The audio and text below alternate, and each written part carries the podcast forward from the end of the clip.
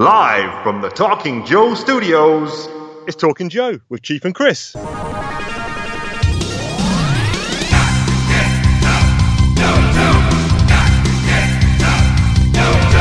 Hey, hey, hey, it's me, the Chief, joined by my buddy. Christopher McLeod now with my full name, if that's what we're going with, uh, from the Full Force podcast and of course Talking Joe. And this is an extra special episode of Talking Joe because someone has strolled into the Talking Joe studios off the street. We said, Hey, who are you? Ah, and I recognise you, in you come. That's right, it's, uh, it's a name who'll be familiar to readers of G.I. Joe, comic artist legend himself. He's coming for a quick chinwag. It is, of course, the fantastic Mr. Andrew Wildman. Uh, how are you, sir? How do I get out of this place? Once you're in, you're in, my friend. You had your chance. I'm lost. You had your chance early on when uh, Skype failed on, on massive Oh, yeah. levels. How, how are you doing on this uh, this bright and breezy Monday evening in the UK? Um, ra- rainy, drizzly. How's the weather where you are? Uh, I don't know. It's dark. Can't see. uh, I'm very well. Thank you. Good. Yes, I'm very Pleasure, well. pleasure to have you on. I gave you very short notice, and it's not a problem if you don't have one. But we have a little segment on the show called "Beverage for the Show." Beverage for the show, do do do do do do. Beverage for the show, do do do do do do. Now I am gonna go do do and drink my beverage for the show. Now, I myself have a beverage. Christopher, do you have one? I do, and I'm very angry, And- and I'm very angry that I have one as well. Okay, Mr. Wildman. I didn't give you much notice, so it's okay if you don't. I'll pretend. Okay, you pretend. So, my beverage I have, I signed up for this thing called Beer 52, and I'm not a big drinker really. Was that when beer rebranded and went back to the It- issue no. I bought some. I bought something from Amazon, and it came with like all those. You know, sometimes you get those vouchers for money off things. Uh, this was like one of those. Get subscribe to beer, get eight cans of beer a month for round the world beers, whatever. Pay blah blah. Twenty four quid a month, but the first month is free. So I thought, I'll tell you what I'll do. I'll get the first month for free, pay the four quid shipping, and then just cancel straight away. It gives me eight beers. I don't really drink that much, but I thought it's a nice one. So they sent me Playing the system. they sent there. me beers. It was called it was called Rugby Nation because it was eight beers from nations that are playing in the Rugby World Cup in Japan. And this one I have here is a can of the White Hag Irish Brewing Company. It's called Cauldron of Plenty. It's a very jazzy kind of crafty beer. It's an oatmeal porter. Now I don't drink that much. I don't know what a porter is. Either of you guys know what a porter is? You're asking No. the wrong person. No. No, okay. Anyway, it's an oatmeal porter. It's five point two percent. Let's have a go at this. See what. See what. It, oh dear, it's a very fizzy top. Here we go. Kind of wish your video was back on. I'll put it back on. I'll show you boys. I don't know if you can see to the camera there. Yeah. Oatmeal porter, very jazzy. That's a drink. It's, it's okay. Yeah, it's okay. Lovely stuff. Um, yeah, I, I'm going to read. Actually, wait a minute. I'm going to read you the spiel. Cauldron of Plenty. Dagda was the Irish mythological god of knowledge, abundance, life, and death. His God, he's a lot of stuff. His prized possession was his cauldron of plenty, from which he ate his favourite food, oatmeal. Anyone who ate from his cauldron would be eternally fulfilled. We hope you are suitably satisfied by this rich yet gentle malty dark ale. Enjoy this complex and fruit f- and flavourful roasty character with a silky finish that comes from the addition of oats. Uh, excuse so me. is this a is this a beer or is it a book? I can't tell. Yeah, it's a bit. It's, it's actually quite tasty. Yeah. Didn't think you were going to get this, did you, Mister Wildman? Uh, anyway, Chris, Christopher, what have you got, my friend? I um to to be much quicker than that. Um, my wife over the weekend thought it would be interesting to get me something I hate, which is kombucha. Um, I don't know why she's done it, but there there we go. So packed with probiotics, live kombucha sparkling probiotic tea. It's called Doctor Kombucha. It's got eighty percent less sugars than soda. Uh, and it's USDA organic, which means absolutely nothing in this country. Let's try this Yes. out. Okay, that's ah, the. Oh, you know I hate kombucha. There we go. Before you can believe you can and you will is what it says underneath the can. That's you know that's fancy. Let's try it. Do you know what? I have to eat my words. That is Oh. not bad at all. I hate kombucha, and that is actually really nice. I don't know. It doesn't have that socks taste like all the other kombuchas I've ever had. so I take it all back. My wife's amazing. Uh, I love you, Kate. Uh, let's move on. Okay, moving on. Right, let's get to uh, down to why we're really here. So, all right, stop. Whatever you're doing, TJ's back. The airwaves we're chewing, rocking. A GI Joe podcast interview special. Questions will be asked. Will it ever stop? Yo, I don't think so. Not as long as someone's publishing Joe. Artists, writers, GI Joe fanboys. Let's get this thing started and hope we don't annoy our guest in the studio right now. They've come in for a chat discussing when, where, and how. Probing. We're going in deep. Anything left, we might as well be asleep. Questioning them about the G.I. Joe history, unwrapping answers like a whodunit mystery. Chief and Chris are the best in the biz. Please don't forget about the G.I. Joe pop quiz. TJ interview. TJ interview.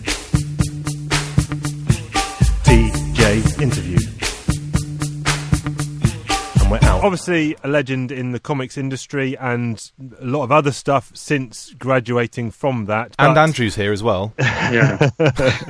um, but let's go. Let's let's go right back to the beginning. Little baby Andrew Wildman. Well, maybe not a baby. As a kid, into comics, and then uh, d- tell us about that kind of path into comics and what your influences were. You know, as as you started doing it for a living. right. So you want the whole life story then? Well, well, I don't know. Did you read Okay, were comics? well, were in a comics a thing as a, in your childhood? Did you read them? Yeah, yeah. Okay, so so when I was very young, I, I used to read the Beano and the Dandy and that kind of thing. I am incredibly old, so so then I'd I'd also read things like Hotspur and Battle and all those Oh, kind of. battle, you genius. I love you.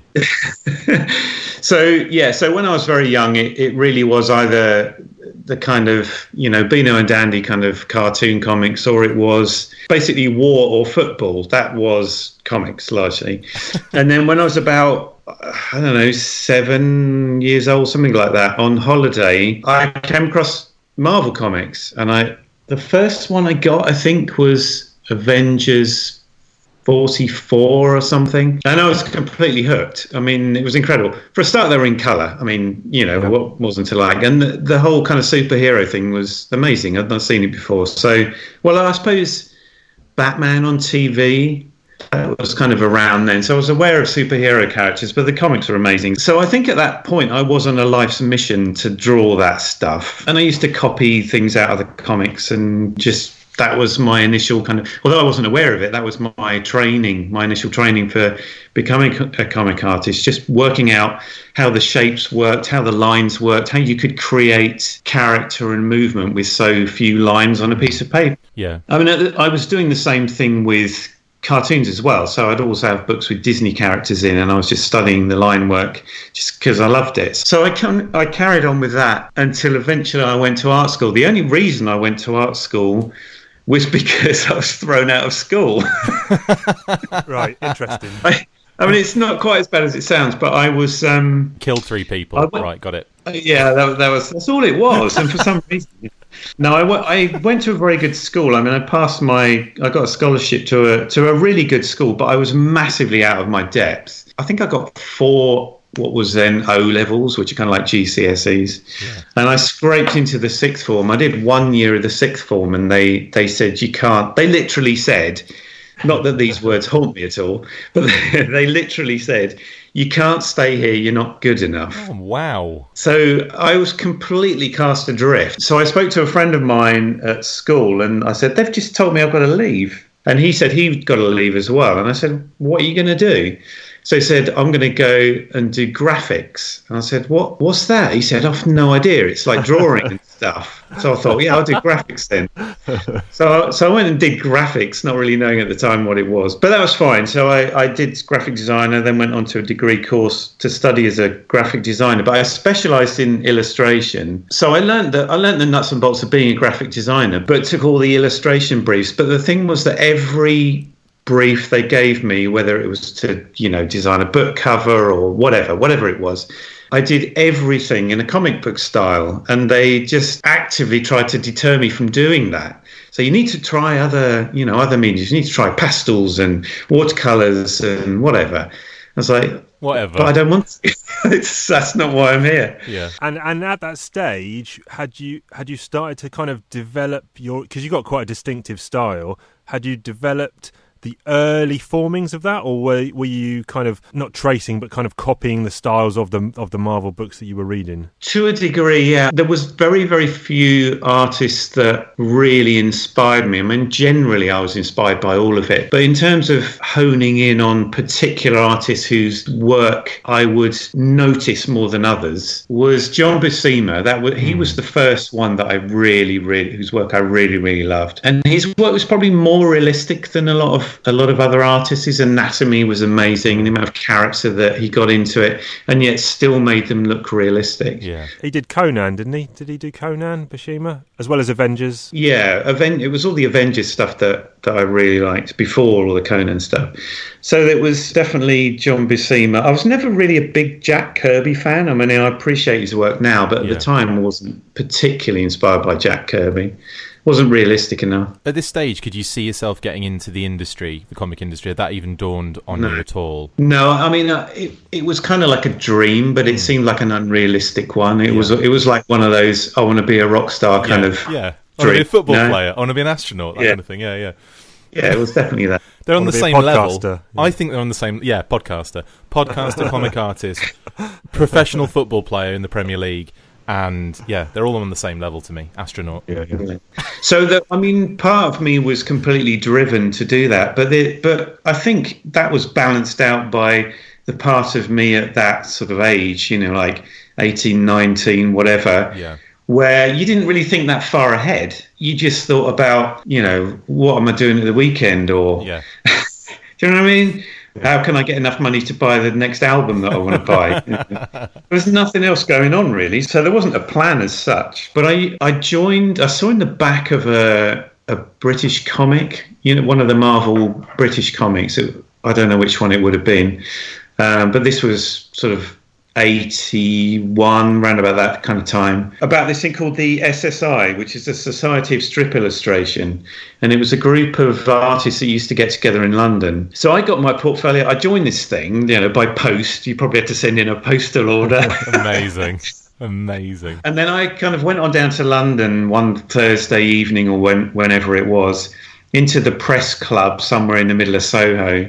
I didn't know anything about it. I didn't know who was going to be there, but I thought I need to just see if I can meet some people in the industry. So I went along and got my portfolio with me. And I bumped into all these people, none of which I knew who they were. Yeah. And I remember showing my portfolio to somebody, and he was looking at it, and he he was saying, "Well, this is really nice, and you know, this is great." And he said, "But the way that you've drawn," he was starting to then give me some instruction. The way you've drawn this character here, and the way you've drawn that arm, that's like the anatomy is not quite right. It's really good, but you need to practice more. And as a young kind of not arrogant as such, probably insecure more than Yeah. arrogant. Yeah. As a young insecure artist, I got a bit grumpy about that, and I was like, "Yeah, whatever." But that was Dave him. Gibbons. Yeah. That no was Dave way. Gibbons. Oh, way! No wicked. way.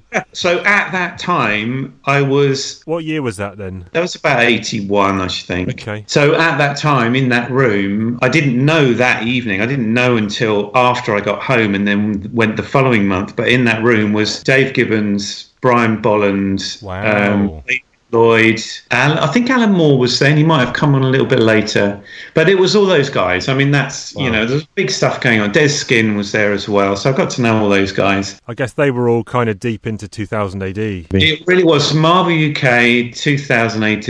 Yeah, it was the beginning of all of that, really. Yeah. Not the beginning of 2000 AD, but the beginning of, of when those people were starting to really flex those muscles hmm. just before they then went off to work for America. So then I, I was asked to try out for Marvel UK on Thundercats. So I did a two a two page. Absolutely love that comic so so much. Yeah. Like I, rem- I remember as being uh, as a kid going into the newsagents around the corner in Mundesley, which is a tiny little seaside village in Norfolk, and going Yeah. to the post office and seeing the Thundercats comic in there. I think there was other ones you worked on as well that I picked up. Uh, Galaxy Rangers was another Yeah. one I remember coming out, and I'm just going like uh, the Thundercats one though was just brilliant. I loved every second of that. Yeah, I did a lot of covers at that time as well. Yeah. You know, they'd give me like the visionaries and Oh, that kind of oh, thing. Yes, You love visionaries. I'd love. I honestly, the again, that was the same thing. The Visionaries, the Marvel UK Visionaries comics were just oh amazing. Yeah, you've Yeah. unfortunately you've been involved in everything that I absolutely love. So thanks, Andrew. Thanks for ruining my life.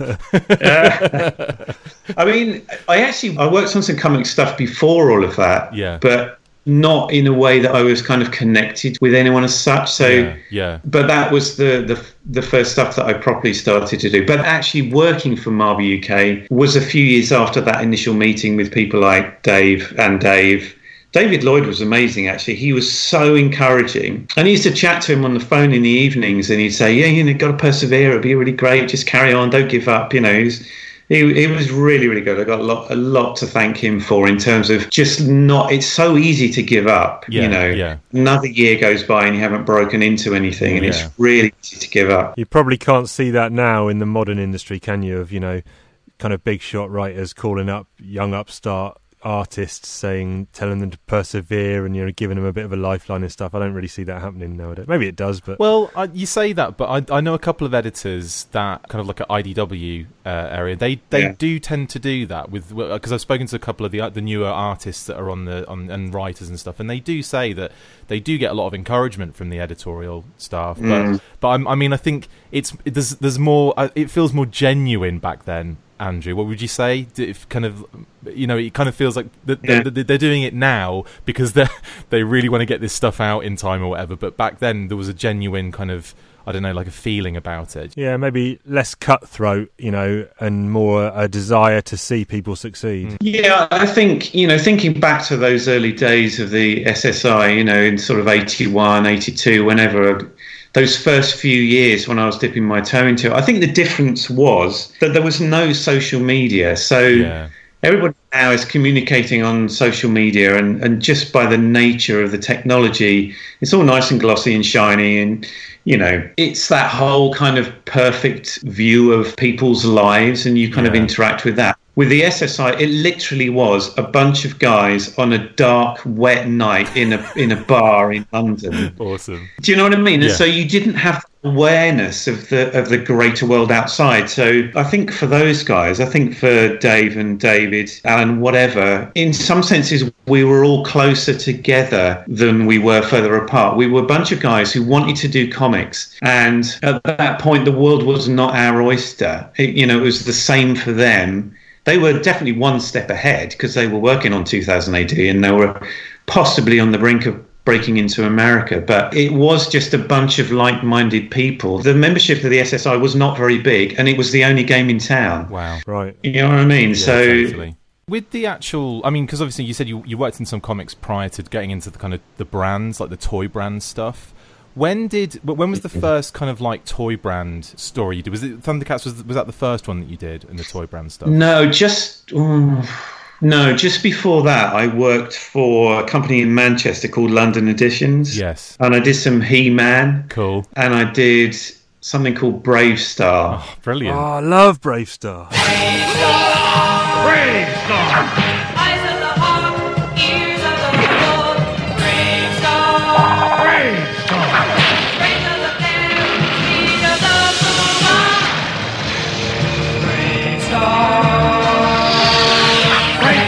Yeah. yeah, man. I've not seen the comic or anything, but I just Yeah, I did like a whole BraveStarr special thing, and I can't remember how much He Man I did, but you know, that was really the first proper strip work I did. But it was a bizarre process. So Yeah. you'd colour your own artwork. So you'd pencil and ink it on one side of the board, you know, like Right. art board, quite thin, not thin, but you know, and then you'd flip it over onto a light box. So you could just about see the line work through the board, and then you colour it on the back. oh wow. Yeah, and then, and so the the black line work they would scan from the front, which is where your line work was, and then they'd scan for the color plate by scanning the back where there were no oh, Right. black lines. And I bet you didn't get paid as a penciler, inker, and colorist, did you? Oh, I can't remember what the rates were. They would have been pretty pretty atrocious, but you know, you took whatever you could get. Yeah. It was And then you posted that art off to the publisher, I guess. yeah, Yeah. there was no no scanning and emailing. no scanning and uploading and none of that. No, I used to take everything down to the local photocopy shop and get it photocopied just so that I had a record, just in case it got lost in the post. Oh, post. good idea. Of course. also, insurance for you know maybe later on in in life. Oh, I can sell these. But no, there was no thought of that. Oh. There was. I don't. I don't think people thought that way back then. no, probably not. No, because that's the other thing. You probably you probably didn't realize you're going to be working on things that are going to be talked about again for however many years down the line. Getting getting two jokers pulling you on a podcast to talk about all of these toy brands. Wait a minute. Wait a minute. I hear something. Oh no! It's a G.I. Joe pop quiz, pop quiz. It's a G.I. Joe pop quiz, pop quiz. Question one. Cobra Commander is having a dinner party on a Friday night. he needs to get some groceries in. Where does he do his shopping? Does he do it at A. Asda, B. Tesco, C. Sainsbury's, D. Morrison's, E. Waitrose, or F. Marks and Spencer? That question is to Andrew. He does it. I couldn't quite hear you, so you said Destro, didn't you?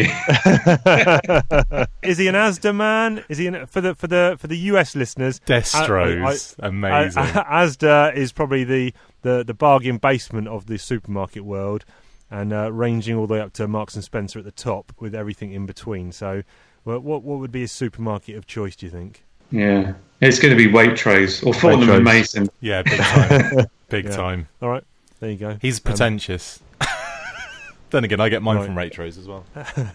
back to the podcast. I forget where we were. Okay, so talking about those brands and everything, I was quite interested in, Yeah. um, like when you said the, the process. I'm really interested in knowing what it was like.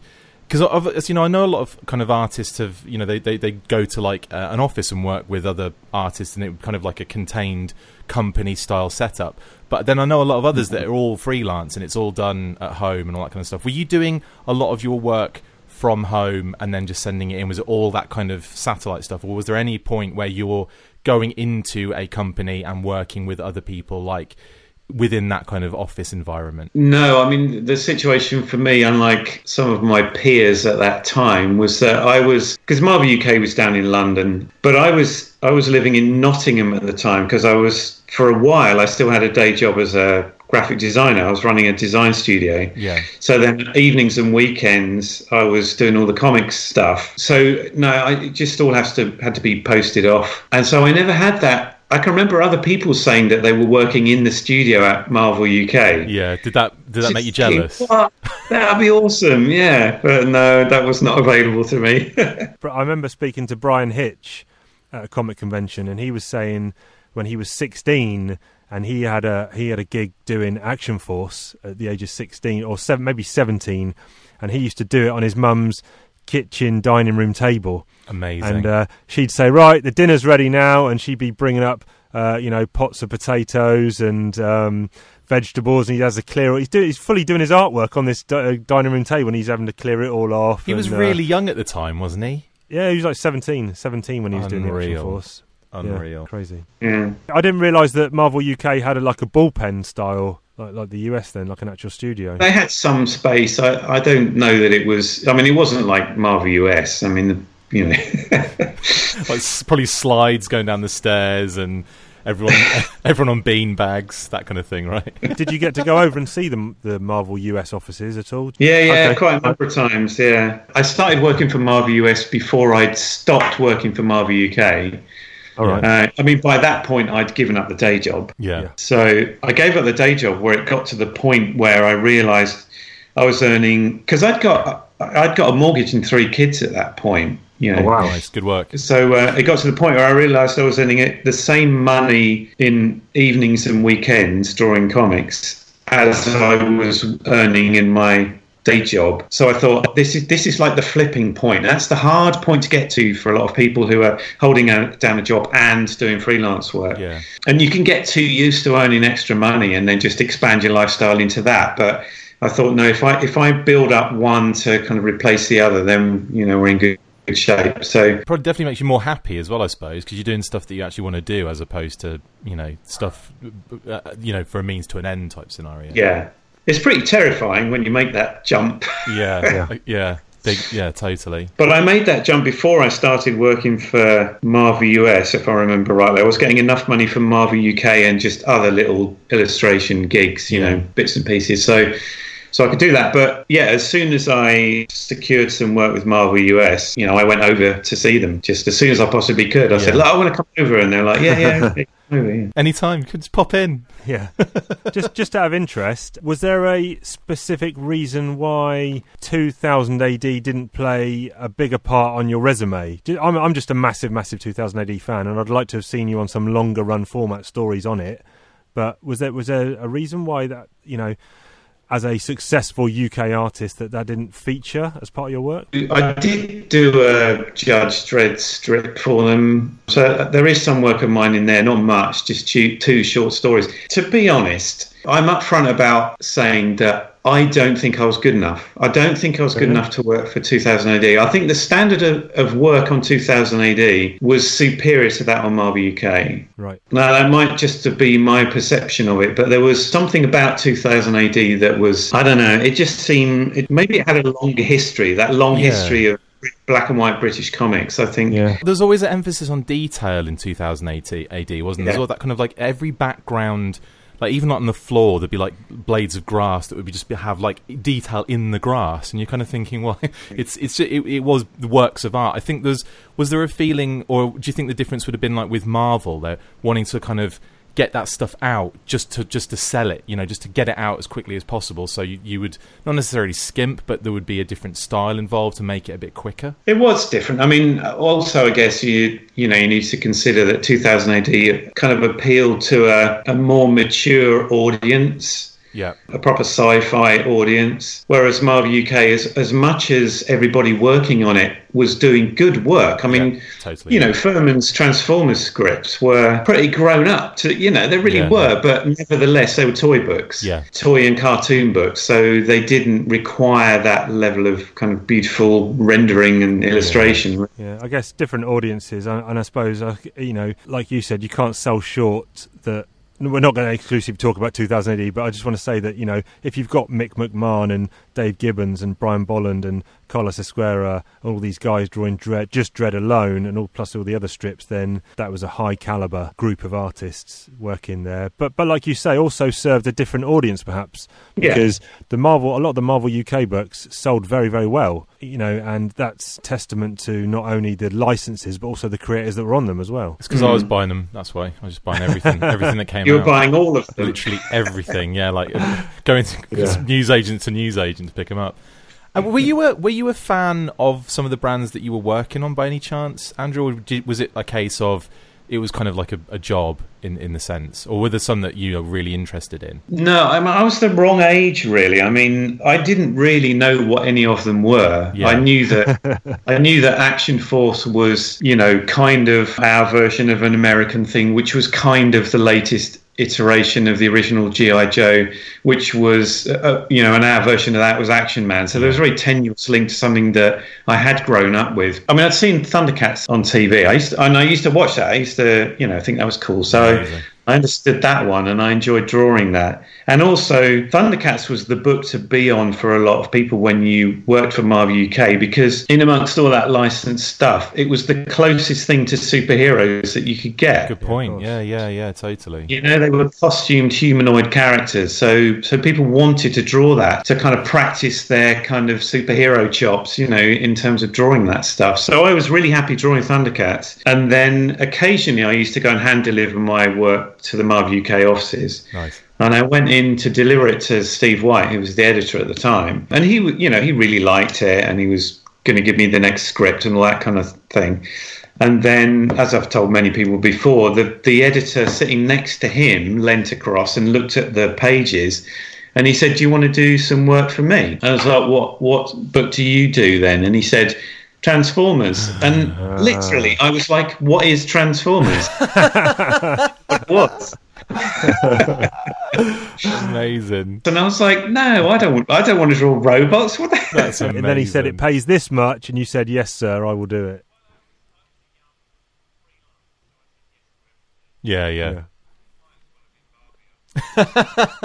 I can't think of many apart from drawing lots of horses, which everyone tells me are difficult to draw, I can't think of many worse things to meticulously draw page after page of robots. Really, Yeah, I, I, there's two ways that people look at that. One, some people say they're really, really hard to draw because, you know, to get them right and to get any sort of Kind of human emotion. poise Yeah, or yeah. yeah. I didn't find them difficult because I never really thought of them as robots. I just always approached them as humanoids in robot costume. Yeah. yeah, that was a question that came up us chatting together before you came on, and you were kind of the first one to humanize. Especially the faces and the emotions, if you will, of, of the characters. Was that a conscious choice of by yourself to do that, or just it came that you thought, "I know, I'm going to do it like this"? It was. I mean, I didn't do that so much for the Marvel UK stuff. There were times that I did.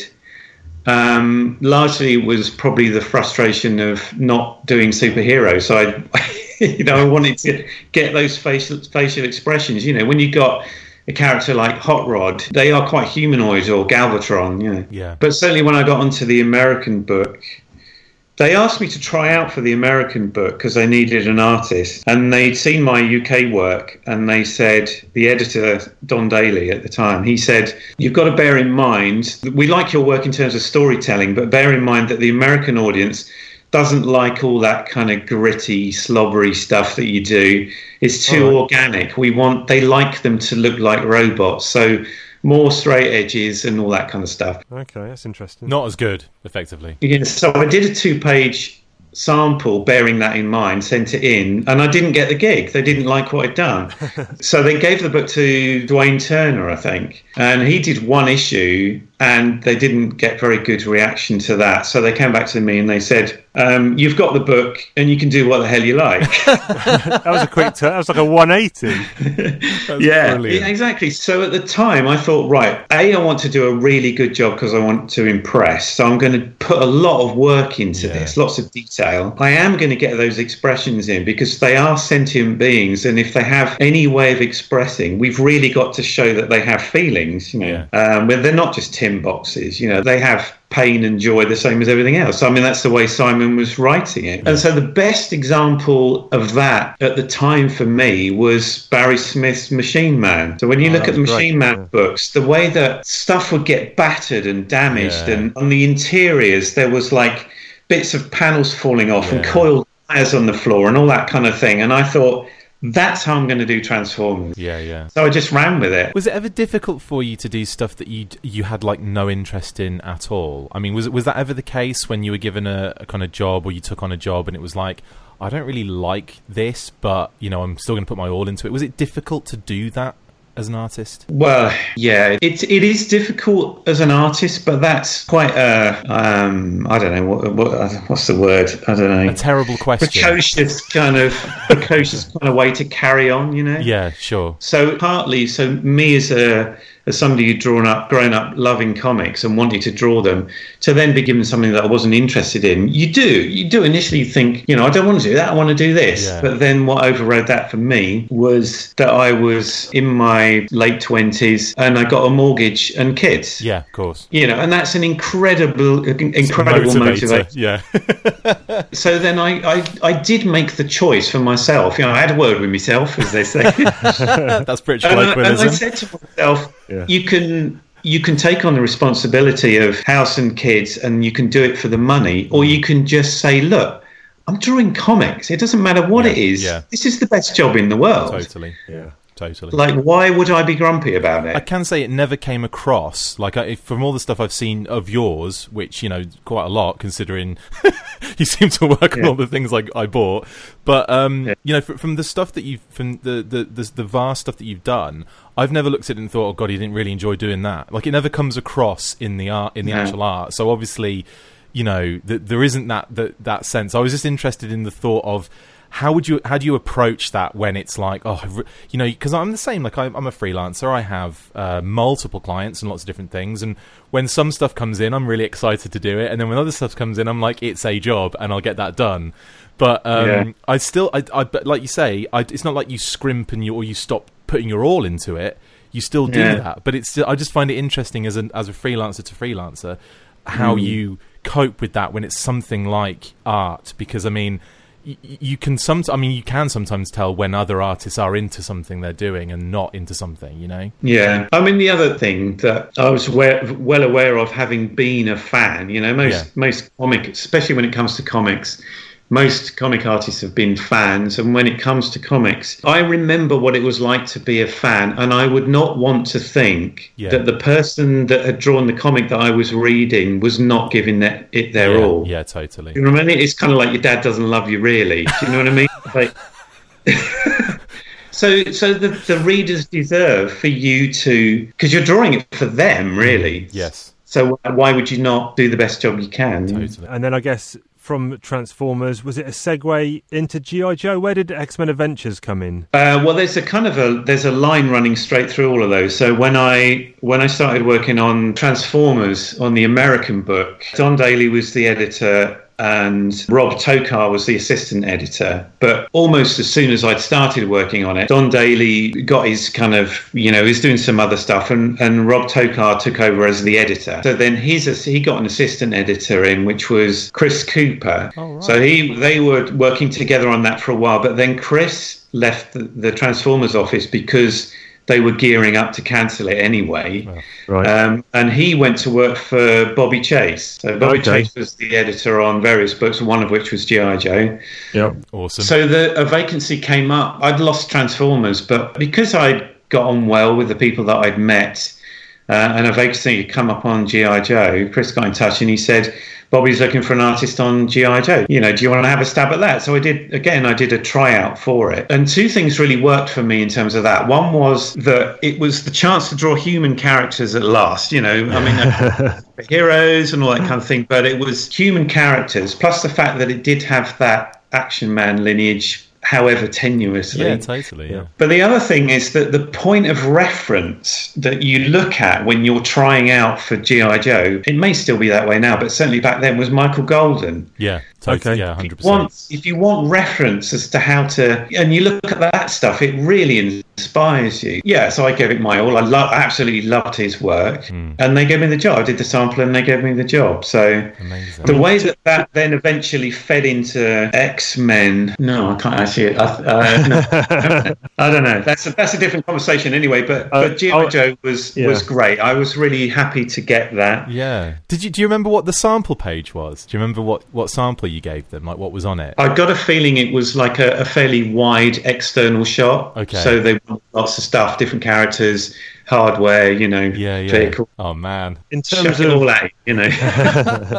Doing that really tests your figure drawing, hardware drawing, perspective, all that stuff. yeah you yeah know. yeah multiple disciplines yeah in terms of reference, were Hasbro sending you toys and vehicles, and how much did you have to, or was it suggested you go back and read some some previous issues from the series? Uh, I never read much in terms of previous issues. You didn't really need to refer back to much because Larry's scripts Oh, were interesting in Yeah. vertical. In Yeah. terms of toys, initially, no, they would give me various kind of 2D reference.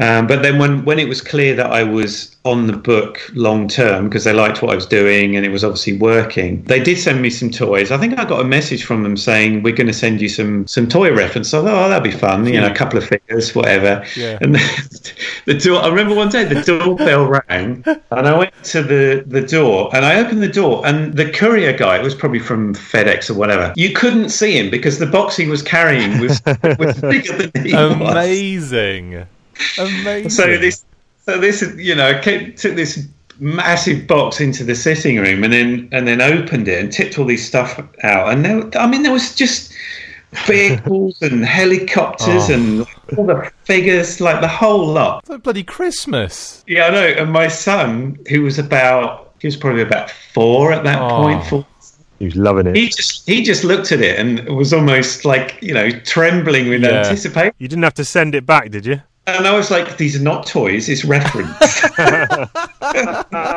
If you're good, Yeah. So so gradually over a period of time, I'd kind of undo one and say you can play with that one today, you know. But uh, okay, nice. but then he did get to the point that I just said, "Oh, come on, mate, let's just like, open the whole lot and play oh with it." my goodness. Oh my! Did Hasbro or editorial interfere much, or ever send pages back or ask for redos? Through the whole of my comics career with Marvel, I had very, very little redo stuff. It all seemed to work. If any, I mean, time didn't allow for an awful lot of redo, really.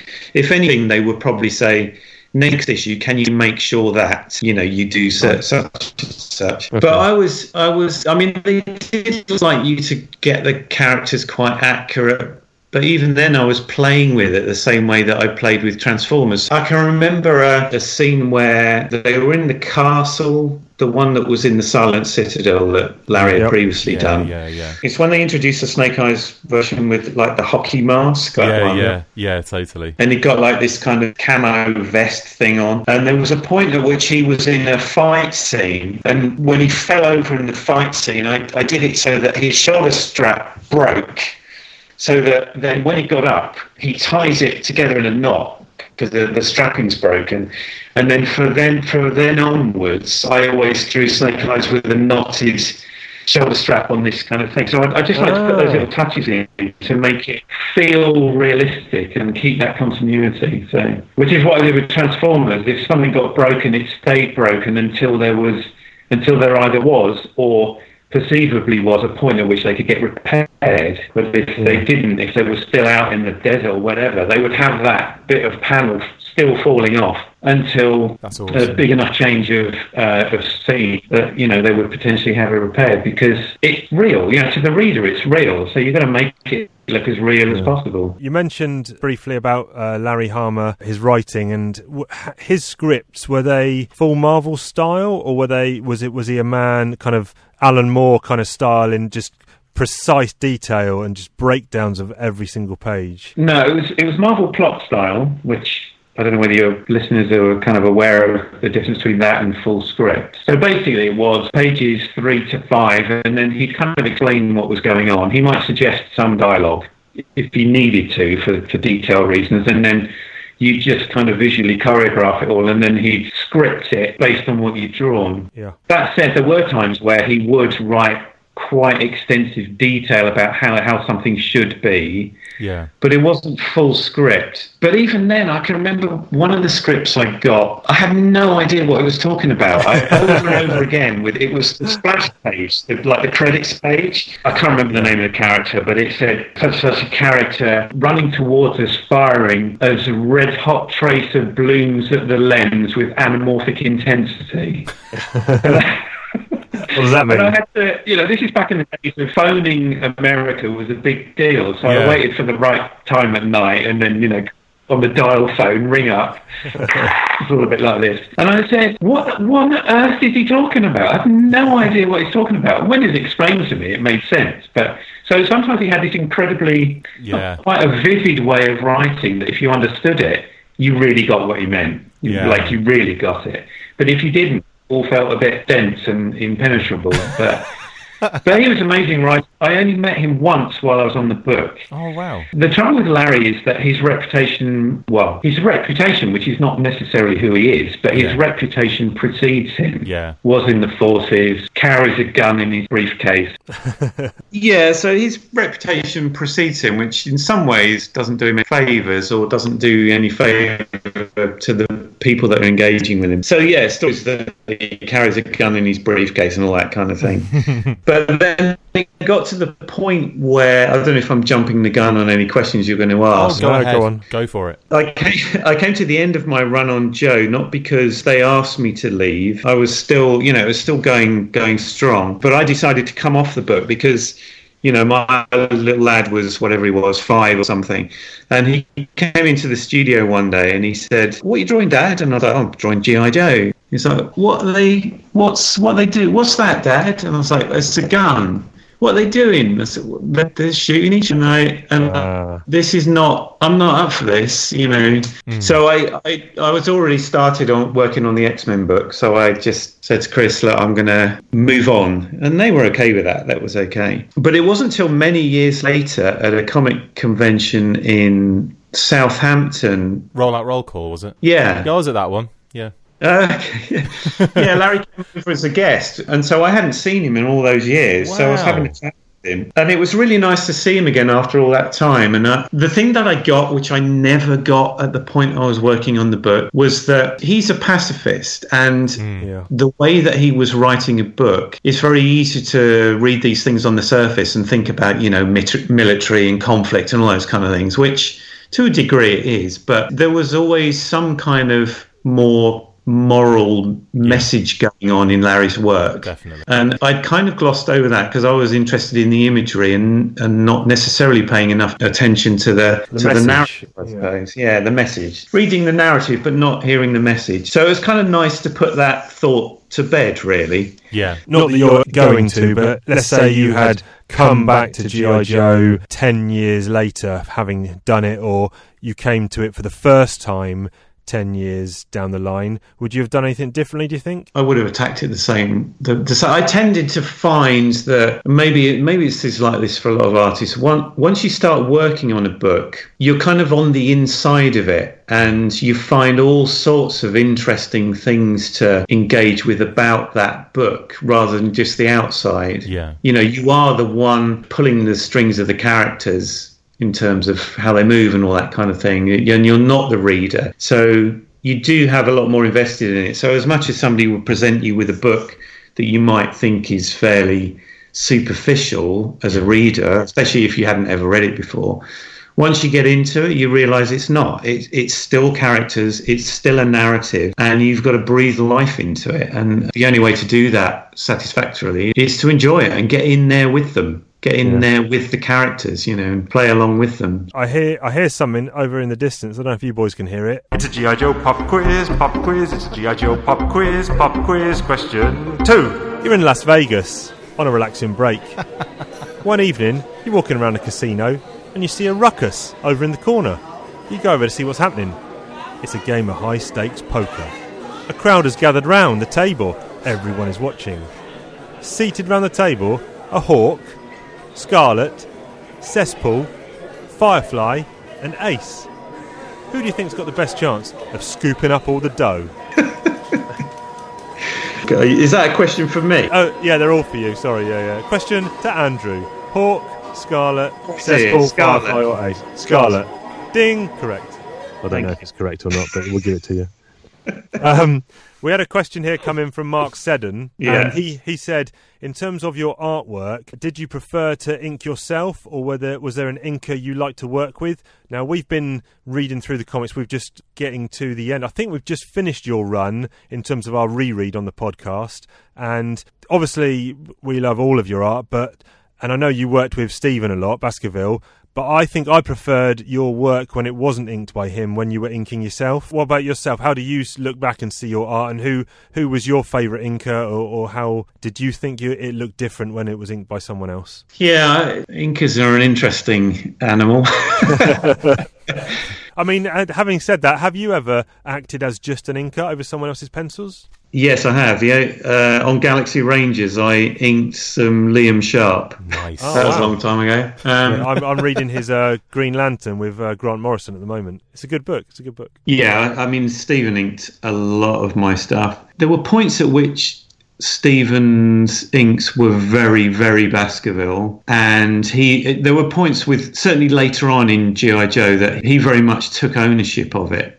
Hmm. It, it, it was very, very, very him. And I think he, a lot of his style at that time was influenced by what was going on in some of the X Men books. So Art Thibert was one of the inkers that whose work he liked. Right. I wasn't overly keen on it, but Stephen was always a safe pair of hands. It was like however much detail you did or didn't put in. And at the time, uh, towards the end of Joe, I was doing X Men as well. So I was doing two books a month. Yeah. So that's like 44 pages of pencil artwork a month. So I was really having to crank it out. If I was going to slack off visually on any one of them, I knew that Stephen could hold it together. I would very definitely make sure that all the posing was right, the shot angles were right, all that kind of thing. But I knew that he could add the detail. Yeah.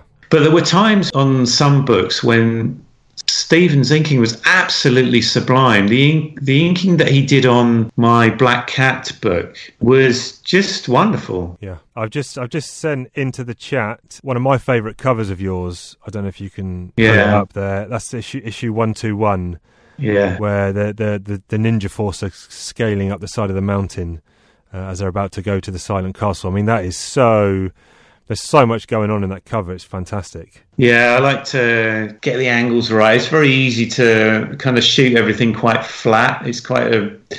It's too easy to do that. I always like to. I try and do it in the storyboarding that I do now. So just low angles, high angles, get some Yeah. good perspective going on Yeah. there. You know. It's really dynamic. I love how you've got the, you know, um, T'Jbang and Nunchuk kind of hanging upside down as well. It's like really, they're they're all Yeah. in different positions and stuff. It's, yeah, it's just superb that cover. Do you kind of, lastly, touching on G.I. Joe, that was a, a good period for you uh, creatively? Did you feel fulfilled? Yeah, I did. I mean, I did have that thing going on that I wanted to get onto the proper Marvel books. But the, all these years later, what I find really interesting, given that given that I didn't even know what Transformers was, and I did it, and you know, it was a stepping stone. It was just my foot into Marvel, and then GI Joe was just the next step on that journey until eventually I could work on the proper uh, Marvel books Yep. which was a difficult thing for me because even when I got onto X Men, it still wasn't the proper X Men. It was, you know, just a version of the animated TV show.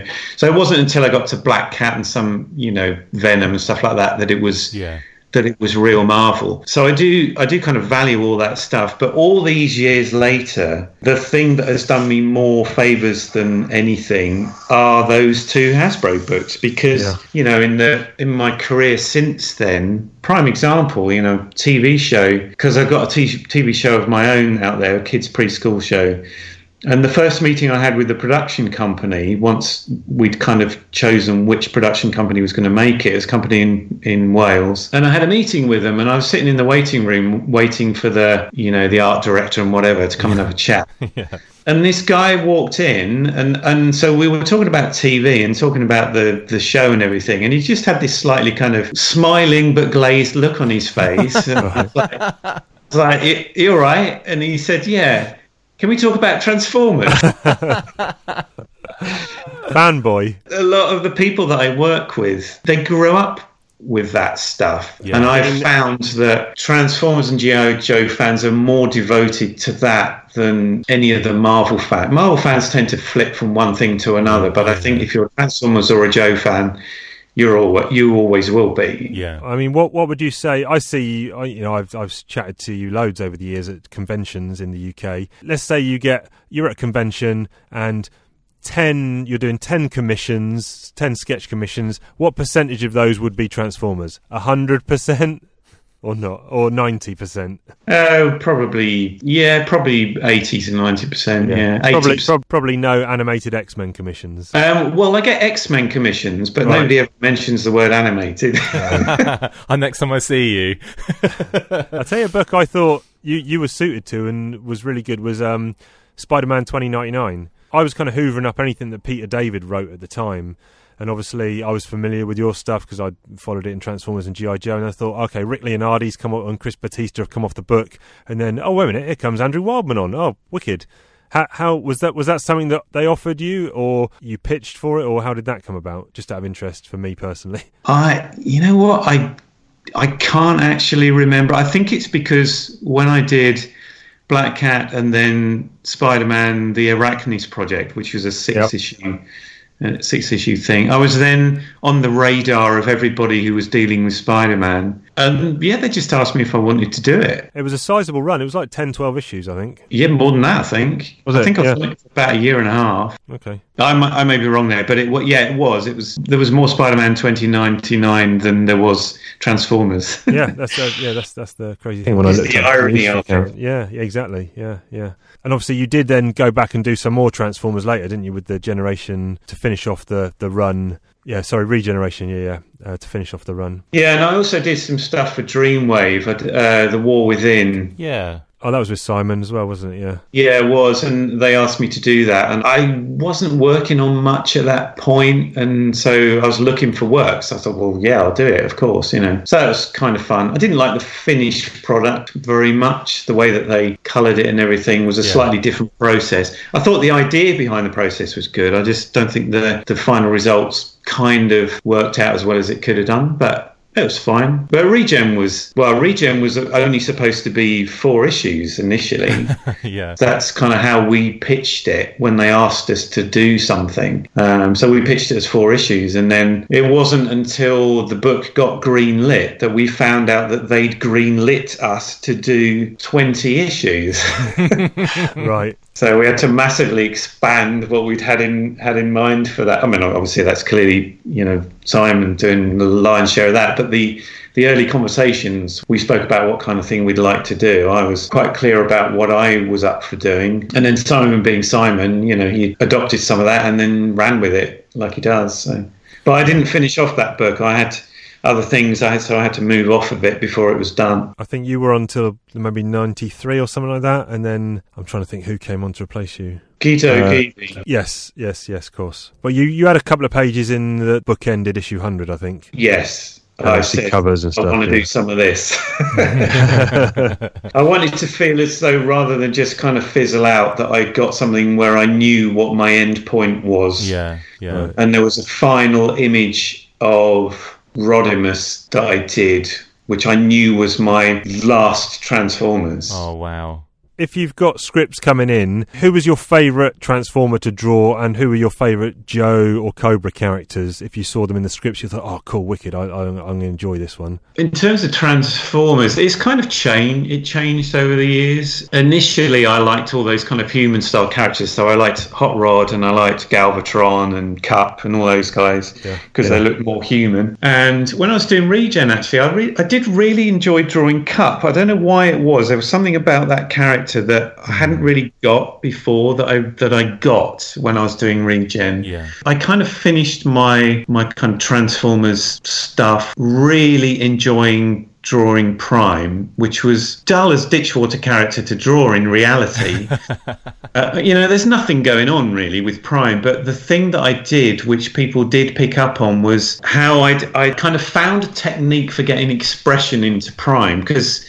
You know, you can't see his mouth or anything. You mm-hmm. can't, but just the subtleties of the eye shapes, you can show so much anguish in those eyes. And I enjoy doing that and having to work hard on showing that anguish made me, sounds fanciful, but it made me feel the anguish of the character even more. Oh cool.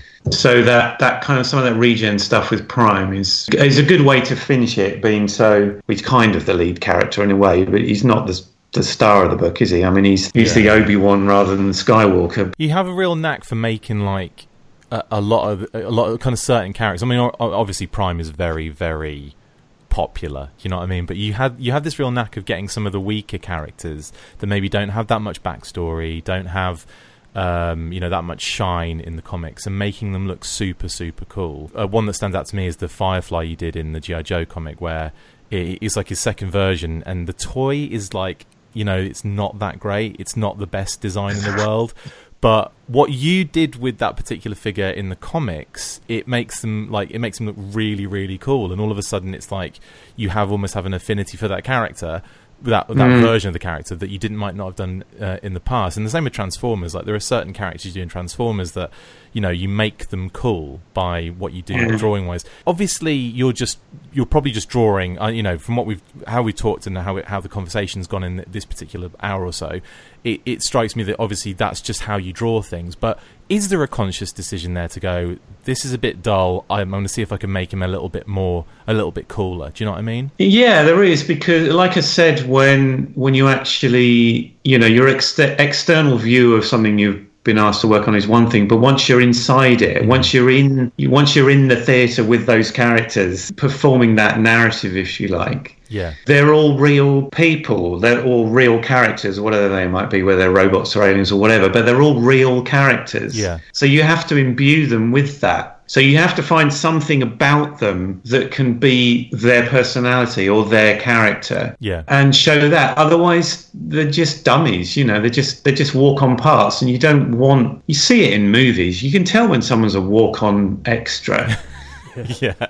You know, you want Yeah. some caliber with all of the actors that are going to be in your movies you like. Yeah. You want something going on. You don't just want them as furniture. Yeah. And it's the same drawing characters. There's always something to get in there, even if it's just a certain pose that gives them Yeah. something that adds to the scene. I did a lot of studying of it was round about that time of the, all the stuff in the castle, and there was Snake Eyes and Slice and Dice. Those those guys. Yes. Yeah, yeah. Yes. I studied a lot of information about, you know, the use of katana and, and kung fu poses and all that kind of thing. Because I thought somebody had said to me when I first started on the book, make sure you get the detail of the guns right because Larry, yeah. you don't. And I thought, well, that I get that, but that's just a piece of kit, isn't it? I mm. thought if I'm going to show any respect toward Larry, it's going to be showing that I've looked at the martial arts Yeah. and get that stuff right. Because if you get it right, it's really dramatic. If you get it wrong, it's clunky. Well, we always say, especially down that run, Chief and I were talking about how like dynamic the panels are with the Ninja Force in this, like how you know all the moves and the battles and the fights, they're all really impressive and interesting and, and fun. That was always something that comes up in the in the conversation. So yeah, it definitely came across. Yeah, a lot of move. There's a lot of movement going on in the panels, Yeah. which is like you said. It's it's easy to make things just be flat and static, but um, especially with those particular characters, you don't. I don't want ninjas just standing around talking to each other with you know head and shoulder shots. No, So, it's not, it's not very well- ninja, is it? unless they're pretending to be statues. But um, yeah, no, I think you it was it's it's good. It's really good. You know, you mentioned that you decided to come off the GI Joe book, and then you did the other Marvel stuff, but then. That kind of, and obviously the regen stuff, but that kind of wrapped up the comics world for you. And then I know that you've done some of your own self published books. Yeah. At what point during working for Marvel did you think I'd like to do something of my own outside of, of Marvel? I didn't, to be honest. I was happy doing, I was happy working with Marvel and doing the stuff I was doing, and, and the gradual, slower than I'd like, but the gradual kind of climbing through the ranks of the books. But then, you know, you hit the mid 90s and Marvel were in all sorts of trouble. Yeah. Was there ever any pressure you say about the, the 90s? That was obviously partially a boom period, especially for Image, because all those guys had left Marvel and launched Image, and then Marvel got into a bit of trouble. Was there ever any pressure to imitate that Image style in the art, which was kind of a hyper muscle blown, kind of full on, you know, action, kind of low on plot kind of style, or was did that never come into the equation? No, not really. I mean, I think early on those guys were a big influence. Well, certainly Jim Lee. I mean, I, I loved his stuff on Uncanny X Men before they launched X Men, you know, just for him. Yep. And then that kind of launched Image, really. But his work on Uncanny X Men was incredible and Punisher, you know. But that was quality work. I, th- I think they kind of overshot, really. Largely those guys. It's not a criticism of them. I mean, they were doing what they wanted to do and they and they ran with it. But I think the result of that was had something to do with the downturn of Marvel. It was that kind of over-sexing of comics to the point. I don't necessarily mean pornographically. I just mean yeah. Yeah. just totally, yeah. making them yeah really th- they did become just too glossy too sexy too forced to be collectible it wasn't it wasn't a, a genuine collectability like it had been in the old days No, it was an investment boom, wasn't it? You were getting, you know, five. I know we get variant covers nowadays, but it was limited runs of variant covers and die cut covers and hologram covers and, you know, whiz bang covers and all that kind of jazz. Yeah, it was a nonsense, and it was a bit of a. They got themselves into trouble by over milking that cash cow, and um, and and it imploded in the end. It was it was almost inevitable, but there we go. That's what it was. But so I I was kind of forced out of comics when they took me off of Spider-Man 2099 because Joey Cavalieri knew that the book was going to be cancelled, and he wanted to give the last few issues to I can't remember the name of the artist, but he was a friend of his, and he said, "Look, he's short of work. If I'm going to give it to anyone, I'm, I'm going to give it to a friend." So you know, I resented him for that, but I completely understood it, and doesn't matter now. So Nel Yomtov, the longtime colorist of Transformers, and but who's also always had been an editor at Marvel, he was on a book called Force Works, and that's all he got. yeah. And he, he gave me the last issue and a half. Uh, he said, "But that's all I've got," and I knew that was pretty much the end for me, you know, because there were too many people then trying to get onto the books that were going to survive the massive coal that was going on. Right. So that last issue, that Force Works, that last issue that I did, that was apart from a couple of other bits and pieces here and there, that pretty much was the end of my Marvel gig, you know. And that final issue of Force Works is still, for me, the best work I've ever done. Really? Yeah, I look at it now and I and I think, wow, who did that? I don't know why. There was just something. I just went up a gear. I'm gonna have to dig that out. As I think that was issue 22, possibly. I've got the full run in a long box up here in the loft somewhere, in fact. So I'm gonna dig that out actually, and uh, yeah, I'll give it another look. Yeah, and got a really good inker on it as well. So, so that was really good. But I, yeah. So other than dipping back in with a bit of Transformers over the years, that was kind of comics done for me, and it, it wasn't a considered choice. It was a forced change and so then I started working back into British comics. I did some Action Man and Power Rangers and sort of bits and pieces and I was I was kind of flailing around really and then I had the good fortune to uh, get into TV doing character design and production design and storyboarding for TV so That's awesome. yeah which I really enjoy. It was kind of came through circumstances but I'm kind of glad those circumstances worked out that way really. Yeah, yeah. How does that differ then in in terms of the stuff you're on the comics? I mean, is there a i- i- are the deadlines as tight? I mean, what what kind? How does that kind of uh, compare? Well, one of the major differences creatively, I suppose, is that nobody sees your finished work, apart, from the, apart from the director and like the stunt crew and the VFX team. But Yeah. you know, the consumer doesn't see your work, which is why a lot of storyboard artists try to cross over into comics. You get that reverse flow of traffic Yeah, because they want to do something that people are going to see. The skill sets are largely the same, but you don't have to put the same sort of finish on it. But you need to be able to be quick at drawing anything really from any angle. But you are working in a, in a very restricted frame, so you can't have all sorts of different panel shapes. You are, for the most part, on a 16 by 9 format, you know, like screen shape, and it's all got to fit in there. And you have to work fast. I mean, if you're penciling a page of artwork a day, that's sort of maybe five in comics. It's kind of five nicely finished panels. In storyboarding, you're probably talking anywhere between 30 to 50 panels a day. yeah, So they, they are sketchier, and the flow of, of action. It does bear a lot of similarities, but you have to learn a whole different visual language. But having been a comics artist, it, it did help it a lot because I was always I was always very cinematic about my comics work because I love cinema. So I think you know I was quite I was quite a long way there anyway in some senses. But I learnt a lot very quickly when I started boarding because you have to learn about you know cameras and lenses and Yeah. not cross line and you know all sorts of different things. I've re- I've read uh, Horizon, which is one of your self-published books. Very good. I recommend anyone to get out there and read it if they haven't done. And I saw some parts of a new series, Oxygen. Is it? Yeah, How how is that coming along? very, Slowly. very slowly. Yeah, oxygen. Don't hold your breath.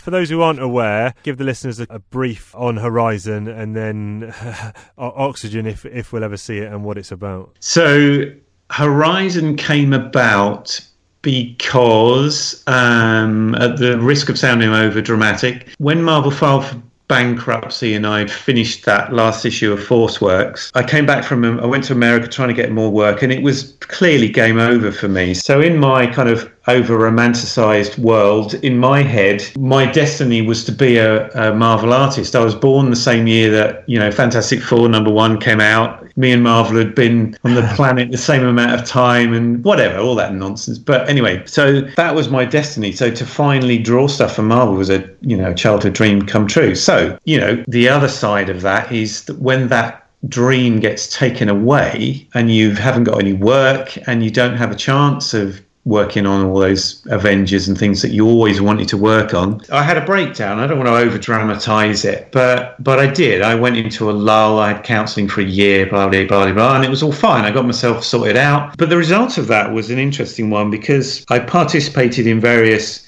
kind of personal development seminars and just just trying to find a different way of engaging with life that was you know powerful rather than feeling like a victim of bloody yeah. Marvel crashing whatever. Um, so I learned an awful lot about that stuff, and then I trained as a coach as well. Okay. And so I, I reached a point on one of those training programs where I thought, I know what there is for me to do. What I need to do is in some way, in just a, a good yarn, just a good yarn graphic novel, something interesting, exciting, and a good adventure, get some of that coaching thinking that I've had the benefit of because it really turned my life around. Get some of that into a graphic novel, into a narrative, not as the main thing, but just there as a bit of a subtext, you know. Um, when you think about it, that that happens in so much fiction anyway. So the biggest thing I can relate Horizon to in that sense is probably Alice in Wonderland meets Yeah. Matrix, but in a very quiet way. Right. It's not complicated. It's a very simple linear narrative, but it, it concentrates on dreams. And a lot of the early kind of counseling work that I did was around dream interpretation. So I used that. So our main character, Alice Ann, 15 year old girl, there's all sorts of reasons why I chose a 15 year old girl as the main protagonist. So she has problems in her own life, and then, but in her dreams, she encounters things that when she understands the metaphor of those dreams, she has a huge breakthrough in her life and why she feels di- so disempowered in her life. And it, it's kind of a little life lesson for uh, anybody and everybody. But the thing I really got is that when I'd finished it and I released it, everybody who read the book really got it. Like they really got it. They saw aspects of their own life and personality in there. They could relate it to circumstances of their own life that they needed a bit of a change of how they related to their circumstances, and it was all there for them. yeah. Sent a, I sent a copy to Dave Gibbons, going back to Oh, wicked. Gibbons again, and and he said this is great, and so he wrote me a little kind of little line that I could use for marketing. I sent it to Will Gompertz. I did a radio show with Will Gompertz, the BBC arts editor. Cool. Uh, and he read it and he was the same. This is great. So he gave me a little line I could use to market it. There's a, a well known philosopher and broadcaster and writer called Alain de Botton. He's on the BBC a lot. He's done, you know, various kind of documentaries about psychology. And I, I ran it past him and he just said, This is beautiful, you know. But the thing that I got is it's hard to get people to pick it up. Like Yeah. I say, the people Yeah. Because there's not a robot on the front cover. yeah, there's robots in it. but in a very different way to Transformers. So I thought, okay, I want to offer the same kind of narrative with the same potential breakthrough that is available for people, as well as just being a good adventure yarn to people, but have them more readily pick it up. So my initial thought was, what if I rewrote Horizon, essentially the same story, but in a different environment and with a different character?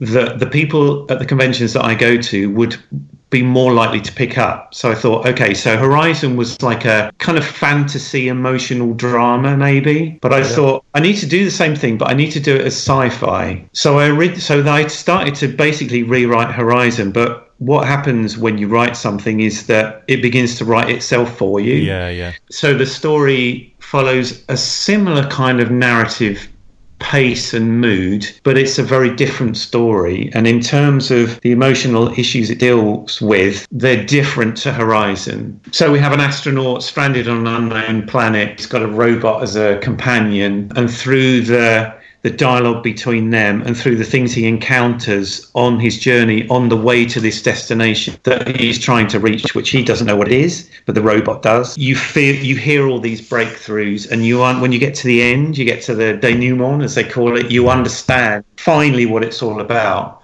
The same with horizon. Whenever anybody buys horizon at conventions they pick up the book and they start flicking through and i say don't look at the last page because because it's not until you get to the last page that you you have this oh right moment you know where you kind of get what it is. Yeah, so you showed me some pages of Oxygen at I think it probably was Thought Bubble last so it's probably almost a year ago. You showed me some pages and I was like, wow, this is and it's a different and I could tell the storyboarding had been an influence on the panels and pages because different dynamic and a different angle and it just it just looked I could tell it was yours but I could tell it was something different and new and uh I was like, oh, when's this? When's this going to be ready? And oh, it's not ready yet. It's not ready yet. So I guess it's still not ready yet. Still not ready. No, the, I mean, Horizon was very much a relatively standard comic page layout. So there are different size panels, and some are horizontal and some are vertical, and whatever, all sorts of different sizes and shapes, like you get in comics. But with the storyboard experience I've had now, a lot of in animation, but more in terms of Oxygen, more to do with live action storyboarding. I decided to do Oxygen as every page has three 16 by 9 panels on it. So it makes it really cinematic, especially as it's sci fi. It, I want it to feel like a sci fi movie, Yeah. quite wide in its scope and very cinematic. So it's essentially a storyboarding job. It's going to be colour throughout as well. Horizon Oh, wow. definitely initial the initial release of Horizon was all in black and white, but that was just for that was for various reasons, some artistic, some to do with printing costs. But I finally managed to find a printer that would publish the book the way that I wanted it to be, which is the front end of Horizon is colour until you go into the dream sequences, which are all black and white Yeah. um, which was a deliberate. I wanted them to be that way, and then the finals, the final scenes at the end, are in color, but a slightly different palette or different kind of saturation of color to the beginning. But um, Oxygen is going to be color throughout. So And the intention is to finish it, I guess, at some point. no, that's not. I mean, you know, it's, it, I'm, I'm hoping it's more. It's more like I want to read it. So, uh, yeah. But it gets in. You know, it's at this moment in time that's not generating any funds. So the day job comes first. the day job comes first. I've also had other things going on. So not only um, am I sort of up to my neck in storyboarding, but I've also it's a couple of weekends ago. There was an art festival in the town that I live in, and I was running all of that. So we spent best part of a year putting together an arts festival. So that was taking Wow. up a lot of time as well. So yeah, there's been a lot going on. I'm I've just moved studio as well. I, d- I don't have a studio at home anymore. I've for the last number of years, I've always had a studio somewhere else just to get that separation between Yep. life and work. But I've just had a studio move into a bigger studio, which I'm now sharing with my wife, who's also an artist.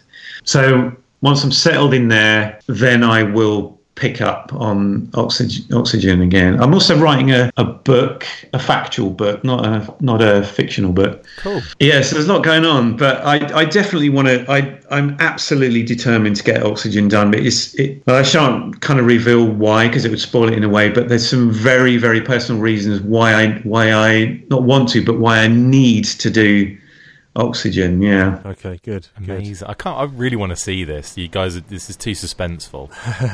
Um, are, are you doing any conventions this year at all? Can people catch you anywhere? Uh, the only one I've got is Reading in November, November Okay. the 22nd or something like that. Yeah, I'm I'm debating whether to go to. I always see at Thought Bubble, among others, which is if anyone's listening and they want to go to the best convention in the UK, I think Thought Bubble's the best. It's in Leeds. Well, it was in Leeds. One of the reasons I might not go is they moved it to Harrogate, which is kind of northwesterly up from Leeds, which makes it a bit more ball ache to get to, especially for me down south. Um, so that is on the 9th and 10th of November. Um, yeah, that's that's the very reason why I'm not there.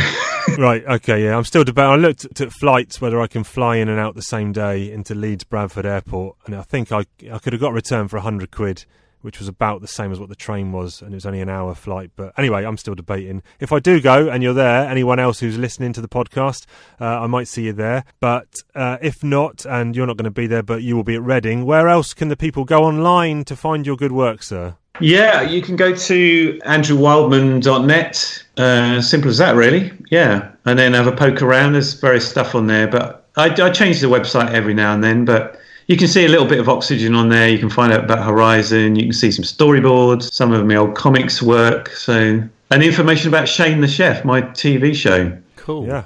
Which is on Channel Five, I believe. Channel Five, yeah, in the morning. I think it's about half seven every morning. Yeah. Good stuff. We, we're going to have to close the show with It's a G.I. Joe pop quiz, pop quiz. It's a G.I. Joe pop quiz, pop oh. quiz. Final question. I thought we got away with that. Damn it.